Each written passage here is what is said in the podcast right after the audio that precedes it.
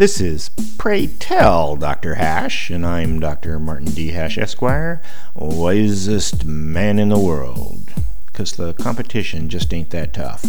And these are things I wish someone had told me. Today's topic, growing out of deficits. Personally, I'm with Dick Cheney on one thing. Deficits don't matter.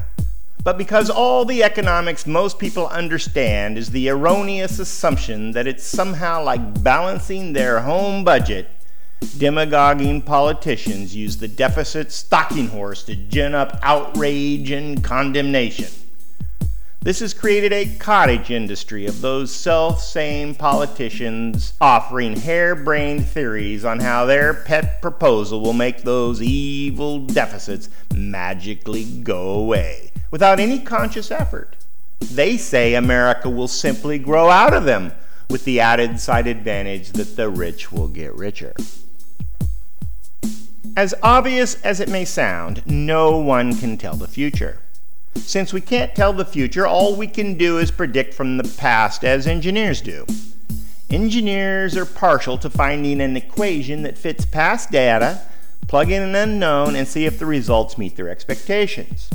For example, if engineers used U S budgetary data since Reaganomics kicked in during the early nineteen eighties, they would expect the national debt to continue to increase because it always has. Obviously, apologist economists from either political party aren't engineers, because they say whatever swill they're selling will cause tax receipts to dramatically increase, taking care of all our budget woes. Never mind that during the roaring nineteen nineties, when America was awash with big money, there weren't enough tax receipts. No mind that no scenario in our past points to dramatic government revenue increases.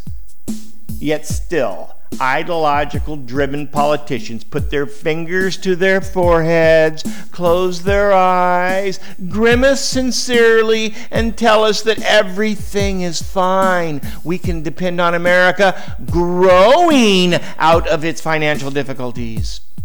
Always the same proposed solution. Always the same answer, a ballooning national debt. But like I said, deficits don't matter. Whatever causes the next economic collapse, it won't be federal bankruptcy. For more, see my website at martin hash dot com.